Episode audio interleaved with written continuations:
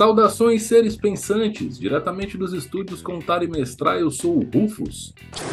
Eu estou sentindo uma treta! Ao nosso podcast. Hoje eu vou pular os oferecimentos, que vocês sabem que é um oferecimento dos nossos apoiadores e dos amigos e parceiros do Contar e Mestrar, porque eu quero receber uma convidada com vocês, Daiane Moutinho.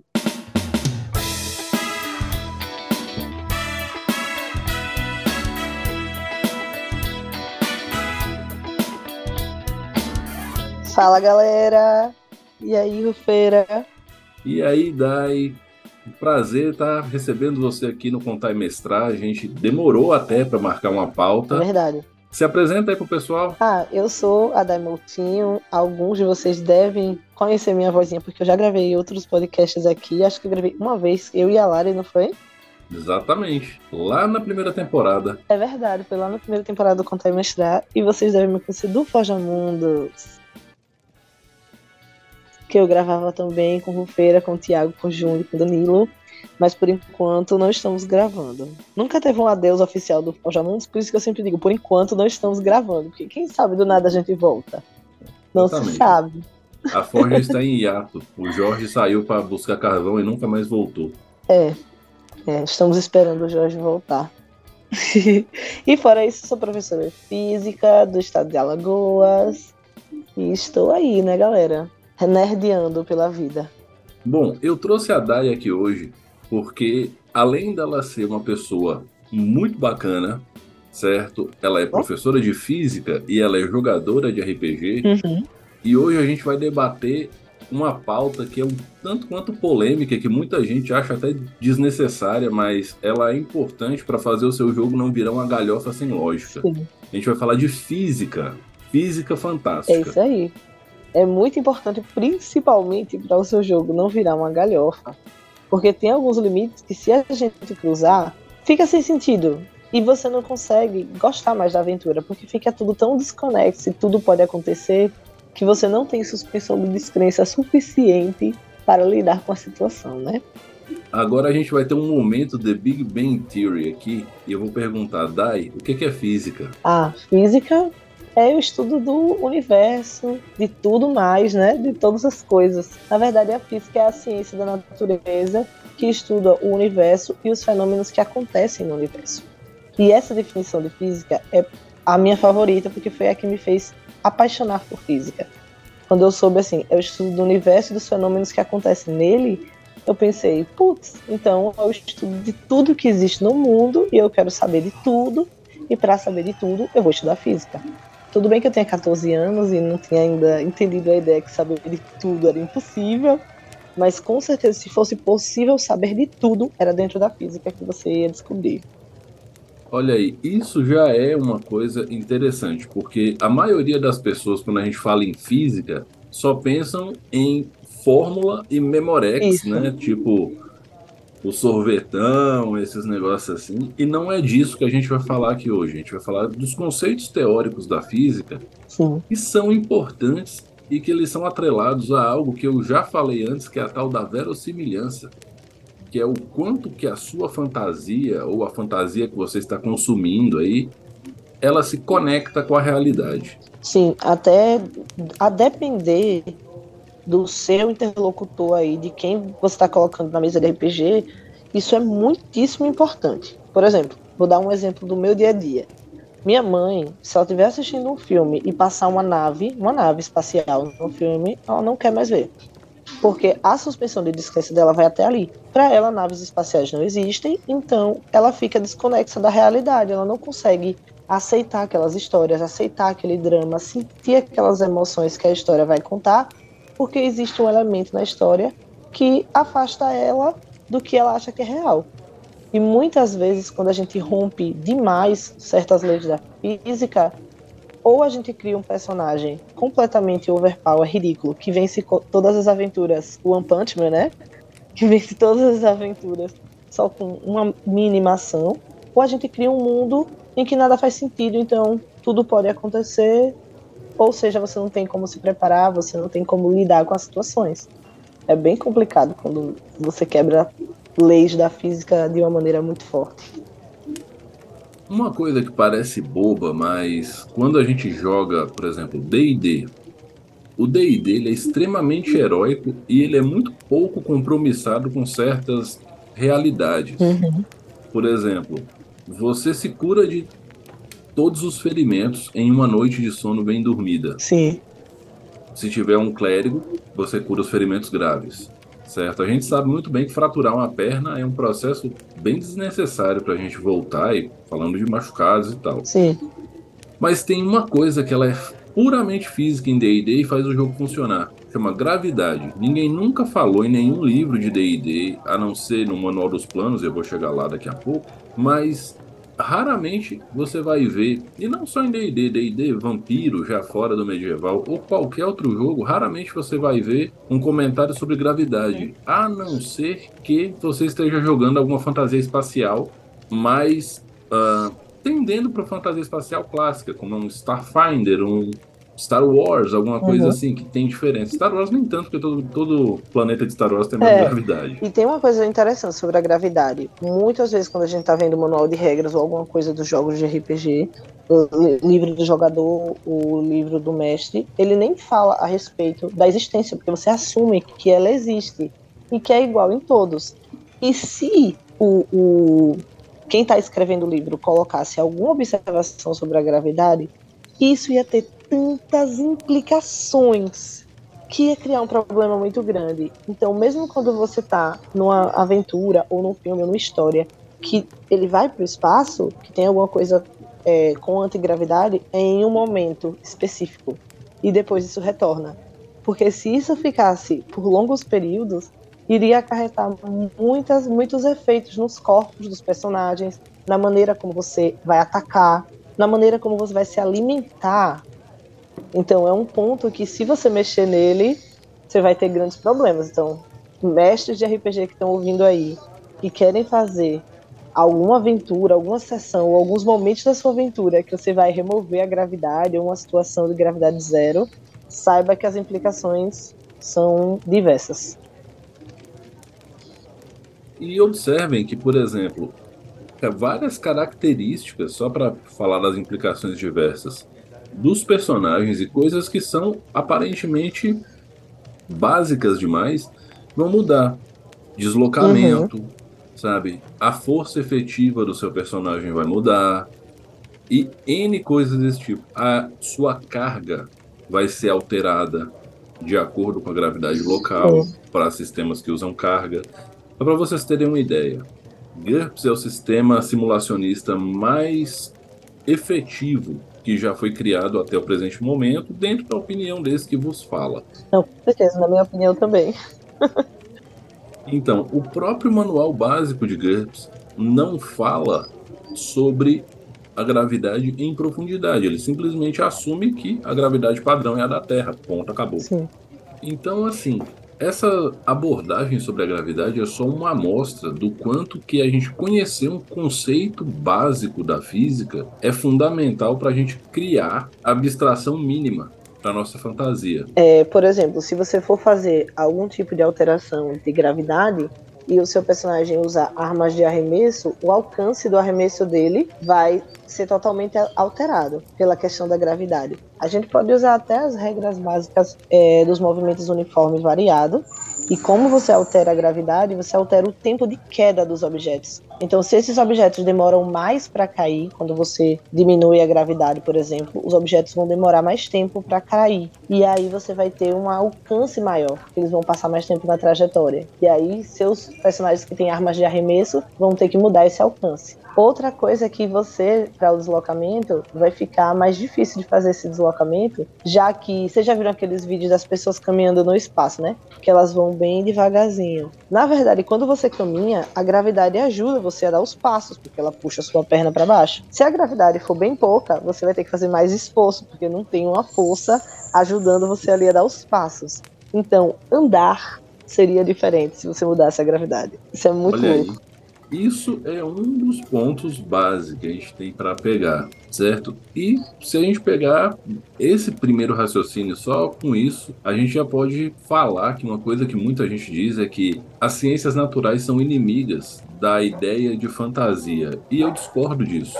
Eu já ouvi isso em alguns momentos de, de pessoas diversas, mundo afora. Mundo afora não, né? Internet afora. Né? Ah, porque quando você faz uma coisa muito pé no chão, com física, com química, com biologia, você automaticamente você se afasta do fantástico. Eu discordo. Eu discordo completamente também. Muito pelo contrário, abre possibilidades para você. Todo mundo reclama muito do GURPS, que o GURPS tem muita regra. Só que, gente, pensa bem, se tem muita regra e você não precisa usar todas, na verdade, não só no GURPS, tá, gente? Alerta geral. Você não precisa usar todas as regras que está no livro do mestre exatamente do jeito que está lá. Ó, que negócio incrível que o RPGista tem que saber. Isso tem que ficar marcado. Você não precisa usar todas as regras e nem precisa usar todas elas do jeito que está lá. O fato do GURPS ter muitas regras é porque você pode criar muitos tipos de aventuras diferentes. Para algumas aventuras, algumas regras vão servir e para algumas aventuras as regras não vão servir. Isso é normal. Isso também acontece com as leis da física. Se eu perguntar uma pena e um martelo, eles caem ao mesmo tempo ou o martelo chega primeiro? Ninguém que joga uma pena e um martelo vai ver os dois caindo ao mesmo tempo. É claro que você vai ver o martelo chegando primeiro, porque aqui tem ar. Quando a gente retira o ar, aí beleza, tudo bem, os dois caem juntos. Mas veja que teve uma exceção. Então você pode usar as regras pensando como Aristóteles, se tiver o ar ao redor, mas se não tiver o ar ao redor, você usa como Galileu. Se na física você pode escolher quais regras você vai usar ou não, imagina no seu livro de RPG. Então, para de reclamar que tem regra excessiva e percebe que quanto mais regras, quanto mais possibilidades, quanto mais mundos diferentes, quanto mais biomas diferentes você tem, por exemplo, uma aventura que se passa no deserto, uma aventura que se passa numa cidade, uma aventura que se passa numa floresta, tem possibilidades diferentes. Então, em vez de reclamar que tem muita coisa, ai, você está se atendo muito às regras. Não é se ater às regras, é que quando você cria um ambiente ali, você adota uma lei da física ali para aquele ambiente, você cria uma história. E quando você escolhe outras, você cria outro tipo de história. Então, eu acho que as regras, as leis da física, as leis da das ciências da natureza, elas aumentam a sua possibilidade na gameplay, na minha opinião. Olha aí, e olha que é uma professora de física e jogadora de GURPS falando, então. Exatamente. Acho que é uma opinião bastante válida, hein? Tem uma questão polêmica para a gente debater, né? Porque, assim, graças às leis da física, a gente pode fazer umas comparações meio absurdas e algumas abstrações meio absurdas. Uhum. Então, assim, caso concreto: jogador X, não direi o nome para evitar chacotas, num momento de queda livre em uma aventura, disse que iria ativar uma habilidade do seu personagem que permitia que ele caísse 9 metros para anular o dano de uma queda de mais de 200 metros, ativando essa habilidade exatamente a 9 metros do chão. Nossa, eu conheço o jogador X. Eu estava nessa hora e eu tentei muito usar os da física para explicar para o jogador X que não dá para fazer isso. Cara, é, não dá para fazer isso por muitas coisas. Não dá para fazer isso por muitas coisas. Mas, por exemplo, um, um exemplo simples é: se você, na hora da redação do texto lá, escreveu é uma queda de 9 metros, é acentuada, ou seja, seu personagem pode cair até 9 metros, que para ele vai ser como dar um passo. Beleza, vai ser de boa, vai ser um pulinho. Se na redação do texto tinha lá 9 metros, é porque você não pode cair de qualquer altura e ativar 9 metros seria dito para você que você podia cair de qualquer altura e não só de 9 metros. Começa daí. Segundo, você precisa ativar. Eu acho que isso é uma coisa que às vezes o RPGista esquece, Rufeira. Que tipo, a gente pensa, fala e aí a coisa acontece no RPG, só que é uma cena, pô. Então, tipo, eu tenho que ativar aquele, aquele poder, eu tenho que interagir com aquele item. Agora imagina o seguinte, que você está em queda livre, e que você precisa conjurar uma magia, por exemplo. Você precisa conjurar uma magia em queda livre. Você acha que você vai conseguir fazer os gestos necessários, se for uma magia de gestos? Você acha que você vai conseguir falar da maneira correta, com aquele vento subindo, ou você tá caindo sem nenhum vento, no vácuo. Aí você não vai conseguir nem respirar. E se você se for uma magia de verbalizar no vácuo, você não faz a bufeira, porque o som não se propaga. Exatamente. Precisa de matéria. Então, se for uma magia verbalizada e você estiver no vácuo, você não vai conseguir conjurar essa magia. Se for uma magia gesticulando e você estiver caindo, depende muito de a que altura você está caindo e em que momento você ativa. Por exemplo, o jogador X queria cair, sei lá, de 20 metros e ativar o poder dele quando tivesse a 9. Só que isso significa que você está a 11 metros em queda livre. Então, até para a movimentação das suas mãos, na hora que você está caindo, você vai ter dificuldade para se movimentar. Então, se for gesticulando, se for falando, se você for, ah, mas é um poder inato. É um poder inato que ativa a 9 metros do chão, porque não ativou quando você estava a 20, então, se é só a 9, é porque você só pode cair de 9 ou, me ou menos, entendeu? É como se seu corpo resistisse a isso. É diferente de você ativar isso a 9 metros. Não é assim que funciona. E ainda tem uma questão da abstração do tal do momento, né? Sim. Você vai ativar essa habilidade e vai cancelar todo o momento anterior. Você tem o acúmulo de energia de uma queda inteira Isso. acontecendo ali. Não vai ser mitigando 9 metros que todo esse esse impulso, essa, esse impulso, sei lá qual é o termo disso, já não lembro mais. O impulso mesmo. É, então, Todo você não vai, você não vai anular esse impulso. Você vai sofrer o dano.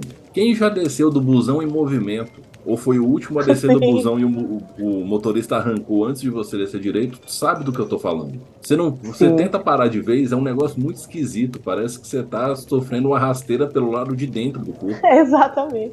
É porque o efeito da inércia, né? O efeito da inércia, ele não é só externo, não. Ele acontece de maneira muito forte internamente. Tem algumas coisas como, por exemplo, em um acidente de carro, quando você bate e você vai para frente, o cinto de segurança te segura, ótimo. Só que o efeito chicote é porque você sente aquele tranco. Por mais que o cinto te segurou, a sua cabeça, por exemplo, se tiver com seu pescoço, se não estiver fazendo força, né, para segurar sua cabeça direito, o seu pescoço ele vai ser jogado para frente por inércia também. E aí você vai sentir internamente, você vai ter lesões internas. A mesma coisa que se você pular de certas alturas e você cair no, na água, e se você pular da mesma altura e cair no concreto, a depender da altura, eu não vou saber dizer o número exato aqui, mas a depender da altura é a mesma coisa. Porque você está tão acelerado e a água tem a tensão superficial dela, né? As moléculas que estão na superfície da água, elas tendem a ficar mais próximas. Elas tendem a ser mais coesas. Então, juntando a tensão superficial com a velocidade com que você atinge a água, é a mesma coisa você cair no concreto. Então, sabe o que poderia acontecer com esse jogador X, Rufeira? Ele ativando o poder dele a 9 metros, ele ia ter uma queda de 11 metros naquele ponto. Então é como se o ar ao redor dele virasse um chão e ele batesse com tudo nesse ar a 9 metros. E aí depois ele iria se despedaçar todo a 9 metros e desses 9 metros até o chão ele cairia todo bonitinho, tranquilo. É uma opção também, a depender do mestre, ele poderia usar essa regra aí, a lei da física, e dizer: tá bom, você está caindo de 20 metros, mas a 9 metros você ativa seu poder, então eu vou considerar uma queda de 11 metros e depois você desce flutuando bem bonitinho, com os ossos todos quebrados. Portanto, logo, todavia estronante, no sistema que estávamos jogando, 6d6 de dano de queda. É isso aí. É isso aí. Não adianta querer burlar a regra assim, gente. Sejam mais criativos. Dá para pensar em, tipo, fazer tipo uma escalada. Você vai pulando em vários pontos de apoio que tenha no local. Então, às vezes você pode jogar essa, vai que o mestre acolhe. Diz, olha, mestre, eu tô caindo, mas eu tô vendo que tem várias tábuas assim em que eu posso ir pulando de um em um até chegar no chão. Aí beleza, tudo bem. Aí você vai administrando. Agora você tá caindo queda livre. Não tem nada ao redor. E você quer ativar esse poder, então você se quebra todo a 9 metros do chão e desce que nem uma pena, o resto todo quebrado. Exatamente. E assim, isso para vocês, jogadores mais jovens que escutam Contar e Mestrar, é uma forma que a gente tem de mostrar para vocês o seguinte: mesmo os sistemas mais simplistas, eles trabalham com o mínimo de abstração e conexão com a nossa realidade física. Então, às vezes, ter um debate sobre o que que gerou a pensar aquela regra pode ser fundamental para você solucionar uma questão sem precisar inventar uma regra nova ou torcer o sistema para fazer as vontades de alguém.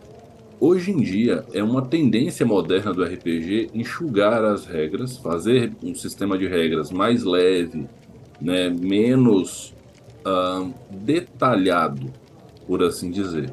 Essa é a tendência mercadológica atual. E isso abre margem para várias discussões. E, infelizmente, muitos autores estão esquecendo de falar que a fantasia se baseia em algum ponto, em alguma medida, na realidade. Sim. É importante até para vocês entenderem o jogo. Eu tenho certeza que, a princípio, vocês usam essas distorções da realidade, né, das leis da física, pensando assim: eu vou me livrar desse problema. Só que quando você usa essas distorções, chega um momento do jogo, e se você fizer várias distorções, você quebra o mundo em que você está jogando. E assim, sempre querer puxar a sardinha pra gente que era forjador, né? Forja mundos. Uhum. Mas o mundo é, galera, 70% do jogo. Se o mundo não faz sentido, você é um personagem vivendo num mundo que não faz sentido, tá todo mundo em depressão nessa roleplay.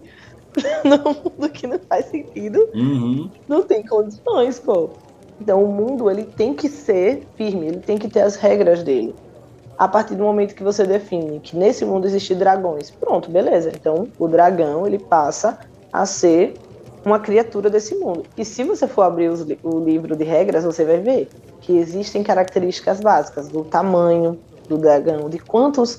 É, de todos os, os, monstros ou seres é, fantasiosos, eles têm quantos hits eles podem dar. Às vezes o, o bicho é muito grande e ele não pode sa sair te dando um monte de, de hit um atrás do outro, porque a movimentação dele é lenta, já que ele é muito grande.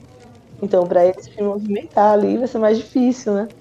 Exatamente. Dentro da abordagem da física, vocês já observaram que poucos mundos fantásticos têm duas luas? Ou três luas? É verdade. E, e quando tem, eles não falam muito sobre essas implicações. É uma coisa só figurativa mesmo, não é real né, naquele mundo. Um exemplo base é: existe um mundo fantástico certo?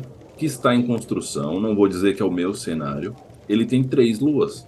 Só que dessas três luas, só uma delas apresenta características similares a nosso satélite, inclusive a influência nas marés. Sim. As outras duas Sim. permanecem cheias o tempo todo. E a pergunta é por quê? E a resposta do Rufus é: conheça um cenário de cicatrizes de cã e talvez essa resposta vocês obtêm. É, e se vocês forem parar para perceber, é, planetas que têm várias luas, eles são, é, elas são menores, elas são menores. Proporcionalmente, o nosso planeta com a, a nossa lua, é, ela é a maior lua proporcionalmente ao planeta. Proporcionalmente, tá, galera? Então, tipo, é, Júpiter tem luas maiores, tá? Saturno tem luas maiores do que a nossa lua. Mas comparando o tamanho da lua com o tamanho do planeta, a nossa é uma das maiores. Por isso que ela consegue ter tanta influência. E se você for olhar os outros planetas que têm várias luas, as luas pequenas, elas não têm tanta influência. É como o Rufo está dizendo aí, é, para alterar nas marés, para alterar em outras características do planeta, é, as luas não vão ter tanta influência se elas forem pequenas. Outro detalhe é que planetas rochosos, que são planetas como o nosso, que você consegue chegar até a superfície dele e pisar, que a pressão dos gases da atmosfera não é muito grande, são chamados planetas rochosos: Mercúrio, Vênus, Terra e Marte. Esses quatro planetas. Mercúrio e Vênus não tem lua. Aí a Terra tem uma, Marte tem duas. Pronto. Os outros planetas que têm um monte de lua são planetas que são gasosos, que têm uma pressão muito grande na atmosfera, que nós seres humanos e nenhum outro ser do, da Terra aqui conseguiria chegar na superfície. De tão grande que a pressão é, se deteriora todo. Júpiter é o primeiro planeta que a gente chama de gasoso. Esses planetas têm várias luas porque eles não têm os mares como a gente tem. Porque senão ia ser um caos completo ter várias luas influenciando nas marés. Então foi uma inteligência muito grande sua, Rufeira, de no mundo de cicatrizes de Khan só colocar uma lua que influencia desse jeito, porque senão ia ser uma loucura. Eu acho que o planeta sendo rochoso, nem, nem ele nem consegue, nem atinge essa configuração, sabe? Com muitas luas, porque é complicado. Ela vai influenciar muito nos líquidos do planeta. A não ser que ele não tenha líquido na superfície, aí tá tudo bem. Aí sim. Mas aí não tem vida. Ou então você vai criar uma vida aí bem louca, Rufeira. Que não precise de água no estado líquido. São muitos poucos seres. É difícil. É, e aí, uma pergunta: quem é mais forte de acordo com as leis da física, Flash ou Superman?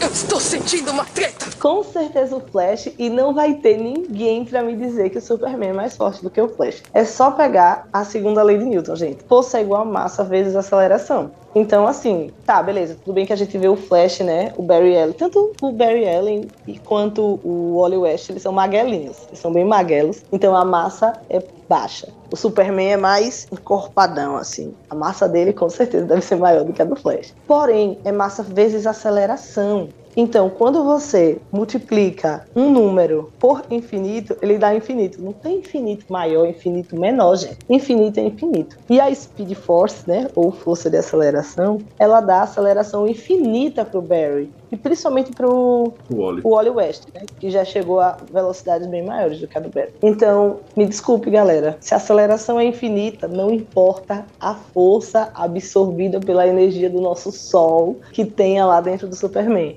Se a aceleração é infinita, o Flash ganha. Sorry, fãs de Superman, só chora. Eu sou uma grande fã de Superman, para falar a verdade. Mas o Flash é mais forte. O problema disso tudo é que no fim das contas eu acredito que dá um empate, porque o Superman tem uma qualidade oh. chamada invulnerabilidade a dano cinético. Se você for observar, o. Superman ele tem uma propriedade física nele que é a anulação do momento. Que é parecido com o que acontece com o traje do Pantera Negra? Basicamente, não é só isso. A questão é, o Superman não sofre dano de nenhuma natureza física mundana normal, ou seja, dano cinético causado por energia cinética. Tudo que é movimento uhum não causa dano Sim. nele. Mas por quê? Isso é por causa de uma alta resistência dele? É uma propriedade da biologia é uma... kryptoniana exposta ao sol amarelo. Nossa, do meio que ele tem, é como se ele tivesse uma. A pele dele fosse uma carapaça natural de vibrante. Exatamente. É, assim. Na verdade, é como se fosse mais do que isso. Mais ainda? Mais, bem mais. Porque. Nossa. É, uma das cenas icônicas do Super-Homem, por exemplo, é, quando ele é dominado por um, um psionico chamado Psion, num momento em que a, a DC estava mais trevosa do que ela tende a ser, e ele partiu um trem no meio pela força de corte da ponta do dedo. Não, quanto mais eu conheço o Superman, mais eu vejo que ele é completamente overpower. Não, o Super-Homem, ele é um personagem criado apenas para fazer a gente pensar em várias coisas e o quanto a gente, quanto ser humano, filosoficamente falando, a gente precisa evoluir. Porque ele tem uma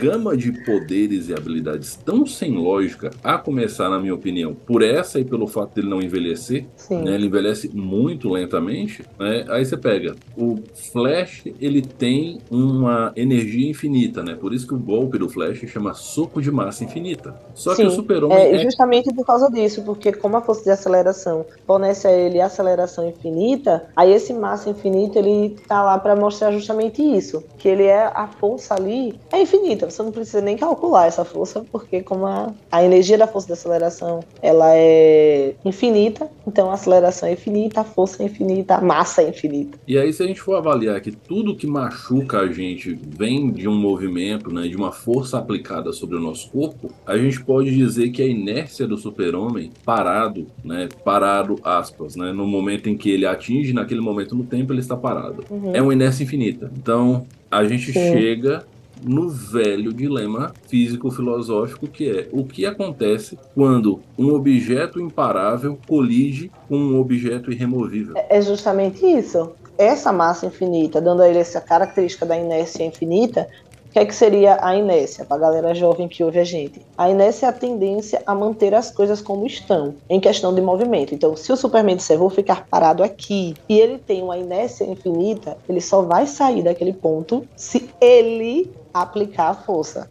E ele vai ter que aplicar também uma força infinita para fazer esse deslocamento. Então, o, o, Superman não precisa nem fazer uma corrida para se cansar, ele só precisa fazer uma leve caminhada até a cozinha que só a força necessária para deslocar ele mesmo, por ter uma inércia infinita, já seria o suficiente para ele workout total aí, pra ele ficar malhadão. É por isso que ele é como ele então, é. É, por isso que ele é bombado, porque ele só para movimentar ele mesmo, ele já ia gastar essa força. Vocês estão vendo aí, galera, como é a coisa? Se eu quero definir que o Superman, ele é, como o Rufeira falou, irremovível. Ele tem inércia infinita. Então, para ele mesmo se mover, para ele mesmo é, colocar a força no chão, essa força vai ter que ser muito grande. Então, tipo, ele daria um passo e arrancaria. Um, era mais fácil ele arrancar um pedaço do asfalto do que ele sair do lugar. Ia ser doido, tem que ser doideira. Mas Superman é quebrado nesse nível. A gente chega nos memes de Chuck Norris, né? Que Chuck Norris, quando faz flexão, ele não se empurra para cima, ele empurra a terra para baixo. Então. É isso aí. A gente chega nesse nível mesmo. Mas é, ó, é uma boa definição, hein, Rufeira? O, o Superman como irremovível e o Flash como imparável total. Aí é loucura. Quando colide, vai dar origem a outro universo, Rufeira, Gênese. Eles vão virar partículas elementares de um outro universo maluco que ia ser criado se esses caras brigassem. Por isso que não existe, assim, oficialmente, uma luta Flash versus Superman. Sim. E que toda vez que o Superman é dominado por uma algum psiônico, um parasita mental, essas coisas que pegam ele, eles vão atrás ou da Mulher Maravilha ou de algum outro personagem com poderes mágicos. Que o poder da Mulher Maravilha Sim. é mágico, e aí quando ela veste a armadura e pega aquela espada dela, o pobre do super-homem chora em posição Sim. fetal no banheiro, porque ele não, não segura nada de dano mágico. Ou aparece o Lex Luthor, É. né, com um- uma kriptonita, um trem assim. É doideira isso, tipo, eu não sei com quem eu tava comentando, eu acho que foi com o Thiago. Thiago, ele detesta o Superman. Porque você sabe como o Thiago é, né? Ele tem problema com o personagem overpower. Quando o Thiago cria um personagem, ele primeiro cria a falha do personagem, pra depois criar as vantagens, a, a característica desse personagem, né? Então, se o personagem não tiver um ponto de quebra pra Thiago, ele não, ele não presta. Ele é um personagem mal construído. E eu defendo muito Superman, e Thiago fica pé da vida, porque pra ele o, o Superman é super mal construído. Então, eu falo muito pra Thiago, assim, do Superman, de que se quiser derrotar o Superman, a única pessoa na liga que poderia fazer esse serviço é a Mulher Maravilha. Tipo, mesmo o Lex Luthor com a Kryptonita, eu ainda confio mais na Mulher Maravilha pra poder conter o Superman, sabe? Porque a questão da, da vulnerabilidade dele com a magia é muito forte. A Kryptonita é uma pedra, gente. Imagina assim, que ele pode afastar a Kryptonita. Já a Mulher Maravilha ela tem vários itens mágicos. Não é só um, entendeu? Então eu acho que para dar conta do Superman é só a Mulher Maravilha mesmo. É, dentro do universo DC ainda sobram algumas opções, como o Destino, Sim. né? Ah, não, dentro do universo DC ainda tem algumas opções, mas pensando assim na formação principal da liga, que a galera É a conhece, Diana mesmo e acabou. ela que dá que se, se defende aí. E é isso. E tem sim. Sabe qual é o problema quando criam esses personagens como o Superman? É que se você coloca eles numa batalha, essa batalha fica muito fácil de, de ser concluída. Como o One Punch Man mesmo. Se vocês perceberem como é que é a história com o One Punch Man e história, as histórias com o Superman são muito mais ligados em dilemas que existem ali do que no enfrentamento mesmo em si. Porque o enfrentamento é deles, acabou. Eles vão ganhar. Então você acaba gostando do personagem não só porque ele é overpower, mas porque dentro dele ser overpower existem outros dilemas ali para poder se resolver na história, sabe? Não fica só é, limitado à coisa física. Porque a coisa física, galera, é muito fácil de resolver. É tipo assim, como eu falei, ah, Flash vs Superman. O Flash vai ganhar porque a aceleração dele é infinita. Ok. Aí o cara, não, mas eu quero que o Superman ganhe. Aí vem com o argumento que o Rufeira colocou. Mas ele tem inércia infinita. Então, com a ciência, é muito simples de você ir criando. Você tem que ter, além da ciência, uma coisa, Rufeira, que eu sempre falo para todos os meus alunos vestibulandos ou concurseiros. Não adianta você estudar muito e não ter o famoso bom senso. Sem bom senso, não dá. Então, quando vocês estiverem lendo a regra, montando o seu combo, tenham bom senso também, porque ajuda a interpretar. Eu tô assim, sem palavras, certo? Porque isso aqui, essa última frase da Dai, sintetiza a mensagem desse podcast, o objetivo com o qual eu trouxe ela aqui hoje, pra gente discutir sobre física, que teoricamente é um bicho de sete cabeças, mas na verdade é super legal e é uma coisa que, que é interessante de se conhecer, certo? De se aprofundar, porque muitos mistérios do universo giram em torno da física. E no fim das contas, tudo acaba com uma xícara de bom senso. O cafezinho do dia, para terminar, é sempre bom senso. É isso. Cui- Cuidado, galera. Quando vocês mudam uma coisa, as implicações são grandes. É tipo isso. Veja como a gente discutiu a queda lá do jogador X. Tá, eu quero ativar meu poder aqui, então eu me estraçalho todo, porque eu tomei essa queda. Ou então, ah, como é que eu vou ativar meu poder se eu tô caindo em gravidade zero? Como é que eu vou ativar meu poder se eu estou caindo é, com resistência do ar? Então, tudo isso implica muito. Se vocês forem parar a aventura para discutir cada um desses detalhes, fica muito extenso. E é muito mais legal você simplesmente usar o bom senso e pensar, pô, se na redação tem 9 metros, eu só posso ativar isso com a queda de 9 metros. Se eu cair a 10, eu vou tomar meu dano de queda. É muito mais simples do que você tentar fazer implicações é, que não, não tem porquê. Então, definam as bases e com essas bases vocês constroem a aventura, constroem o um mundo. Mas não fiquem em todo momento da aventura tentando quebrar regras e quebrar leis, porque isso, o preço vai ser cobrado mais na frente da aventura e seu mundo vai ficar destruído. A menos que você esteja jogando um RPG chamado Toon. Toon é um RPG da Steve Jackson Games, onde você joga com personagens de desenhos tipo Looney Tunes ou personagens da Warner da década de 50. Então, foda-se a física. Se você está andando por cima de um, um precipício e você não percebeu, você não passou no teste de percepção, você vai continuar andando e vai atravessar o buraco. É isso que acontece lá. Cara, é muito da hora, É um velho. jogo de cartão.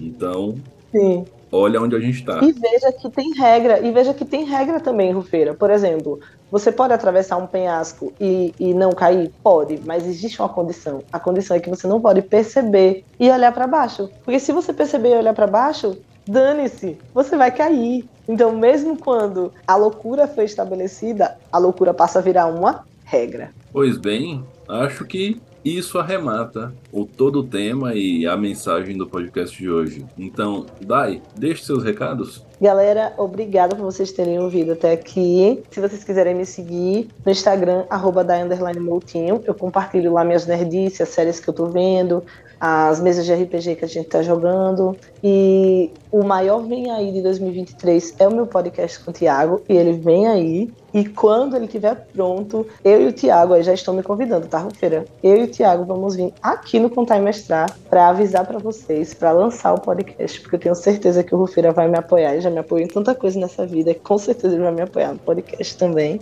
E como ele sempre diz, eu adoro, é dividam o lanche e boas rolagens para vocês. Galera, lembrando que esse podcast é um oferecimento dos nossos apoiadores do Catarse, catarse.me barra contar e mestrar. Com apoios a partir de cinco reais, vocês ajudam Rufus a continuar contando história, trazendo gente legal para conversar com a gente e tentando descomplicar o RPG e mostrar que as coisas são mais simples e mestrar para todo mundo. E esse programa é um oferecimento dos nossos amigos e parceiros. A hamburgueria Tom Artesanais de Montes Claros, onde se a sua fome é infinita, o sanduíche de Júnior é forte o suficiente para acabar com ela. A Tribo Arquearia, onde a paixão infinita por arquearia do meu amigo Ramoim vai fazer você se tornar um Legolas dos tempos modernos. O Sebo do Anderson, que é o lugar para você encontrar as histórias do Flash, do Super-Homem e de tantos outros heróis. E a Nuvem Voadora Bookstory, que é o lugar para você encontrar o One Punch Man e mais uma caralhada de outros mangás. Eu vou deixar os arrobas de todo mundo, inclusive o da Dai,